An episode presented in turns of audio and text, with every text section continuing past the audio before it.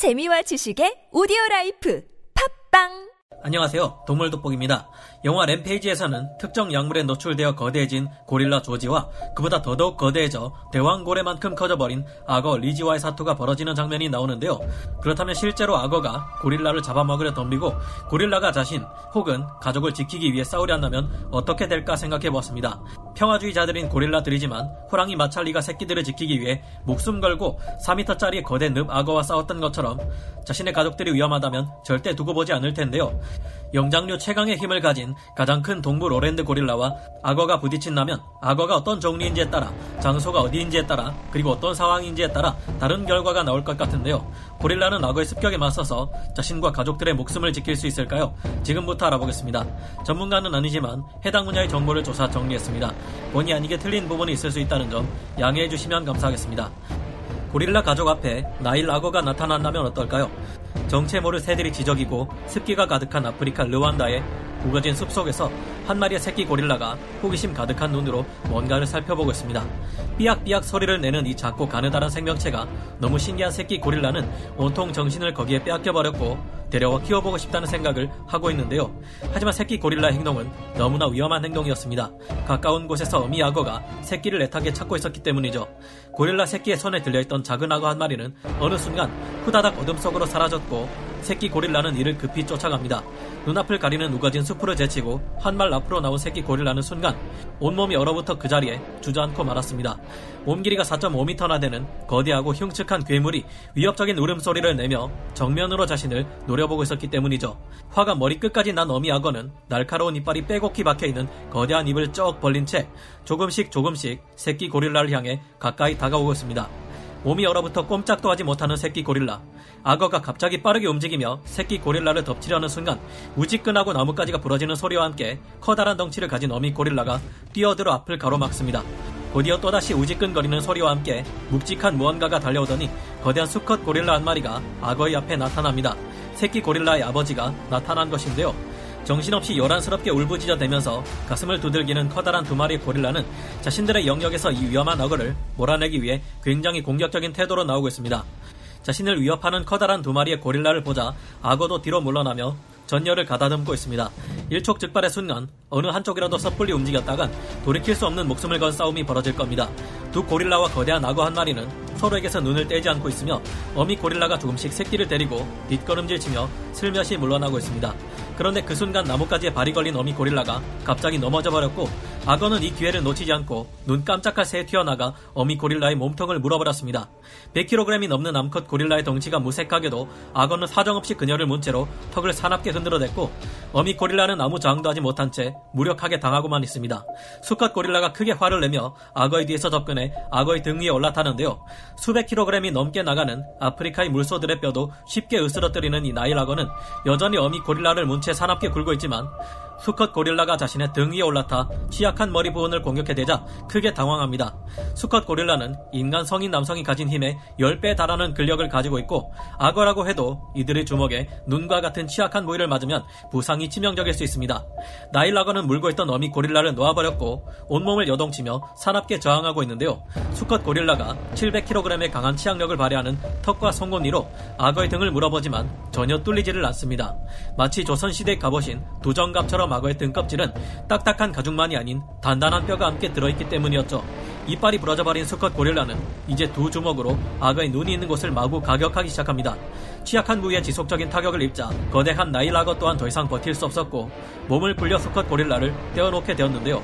예상치 못한 공격에 당황한 나일 악어는 몸을 돌려 자신의 영역으로 돌아가 버렸고 운 좋게도 잠시 동안 물린 어미 고릴라는 피부가 찢어지는 부상 외에 뼈가 부러졌다든지 하는 일은 없었습니다.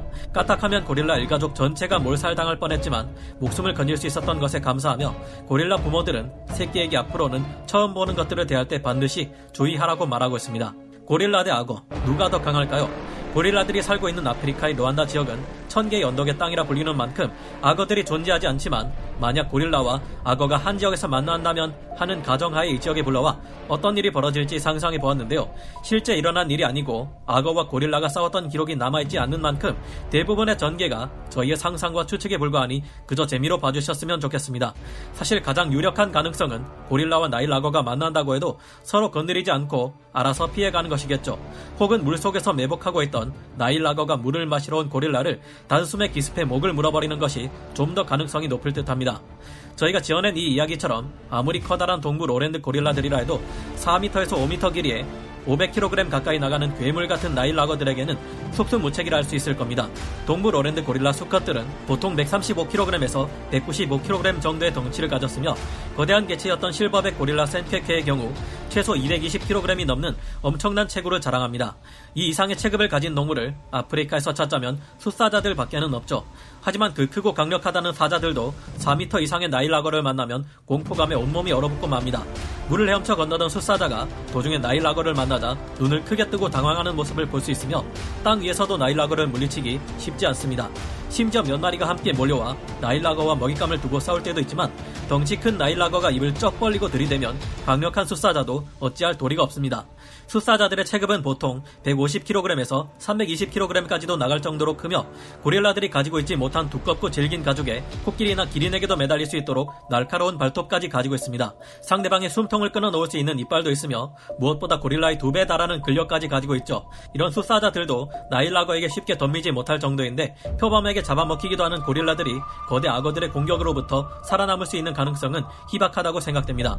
고릴라의 최대 약점은 바로 튼튼한 가죽 대신 우리와 비슷한 연약한 피부와 털을 가지고 있다는 점인데 이 때문에 정면 승부라면 몰라도 표범에게 기습당할 경우 생각보다 쉽게 잡아먹히기도 합니다. 물론 고릴라가 얕은 물속에 잠복하고 있는 나일 악어에게 습격당하는 경우를 제외하고 땅 위에서 대결하게 된다면 악어와 정면 승부를 하게 될 겁니다.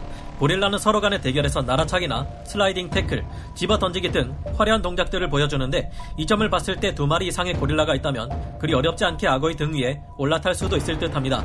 하지만 앞다리와 뒷다리가 균형 잡힌 형태를 하고 있는 호랑이와 달리 팔에 비해 짧은 머리를 가진 고릴라가 악어의 등 위에서 균형을 잃지 않고 얼마나 버틸 수 있을지는 미지수입니다. 저희의 상상 속에서 고릴라는 악어의 꼬리에 맞는 일이 없었지만 4.5m 크기 악어가 휘두르는 꼬리에 고릴라가 맞는다면 다리가 부러질 수도 있으니까요. 악어는 그 엄청난 크기와 무게를 가지고 있는데도 불구하고 수면 위로 높이 뛰어오를 수 있을 정도로 추진력이 뛰어나며 최대 시속 32km 이상으로 빠르게 움직일 수 있습니다. 이런 추진력을 가진 꼬리에 맞고 성할 거라 기대하는 것은 무리겠죠. 나일악어 외에도 5m 이상에 달하는 검정 카이만 악어나 최대 alligator과 악어인 미시시피 악어, 아메리카 악어라면 고릴라들이 상대하기 어려울 것으로 보이는데요. 아메리카 악어의 경우 느릴 것처럼 보여도 육상에서조차 시속 16km의 속도로 질주하는 것이 가능하기에 성질을 잘못 건드리면 큰 위험에 처할 수 있을 겁니다. 가죽을 뚫을 만한 무기가 이빨밖에는 없는 고릴라에 비해서 악어들은 거대한 입과 힘센 꼬리로 빈틈을 거의 보여주지 않기에 1대1로는 상대하기 어려워 보이는데요. 호랑이 마찰리가 육지에서 싸운 결과 겨우 죽일 수 있었던 4m 크기의 늪 악어라면 그나마 거대한 수컷 실버백 고릴라들이 상대할 수도 있지 않을까 생각해 보게 됩니다. 마지막으로 악어들 중 가장 강력한 최종 보스이자 끝판왕이라 할 수 있는 바다 악어와 만난다면 고릴라는 목숨을 보장하기 어려울 듯합니다. 물론 바다 악어는 거의 생활의 대부분을 수중에서 보내며 수생생물 외에는 먹이로 삼는 일이 잘 없기에 더더욱 만날 가능성이 낮아 보입니다. 바다 악어는 비슷한 크기라 해도 나일 악어와 같은 큰 악어들에 비해서도 더욱 육중한 체형을 가지고 있으며 그만큼 더욱 강력한 힘을 가지고 있습니다. 무는 힘은 3.5톤으로 현존하는 동물 중 지구상 최강이며 턱의 형태 또한 크로커다일치고는 굉장히 넓적하고 두꺼워서 엘리게이터과로 오인받기도 했는데요. 공룡을 연상시키는 이 악어는 평균 크기 및 기록상 남아있는 최대 크기 모두에서 가장 거대하고 무거운 악어로 평균 크기는 4.4m에서 4.9m에 408kg에서 522kg 정도입니다.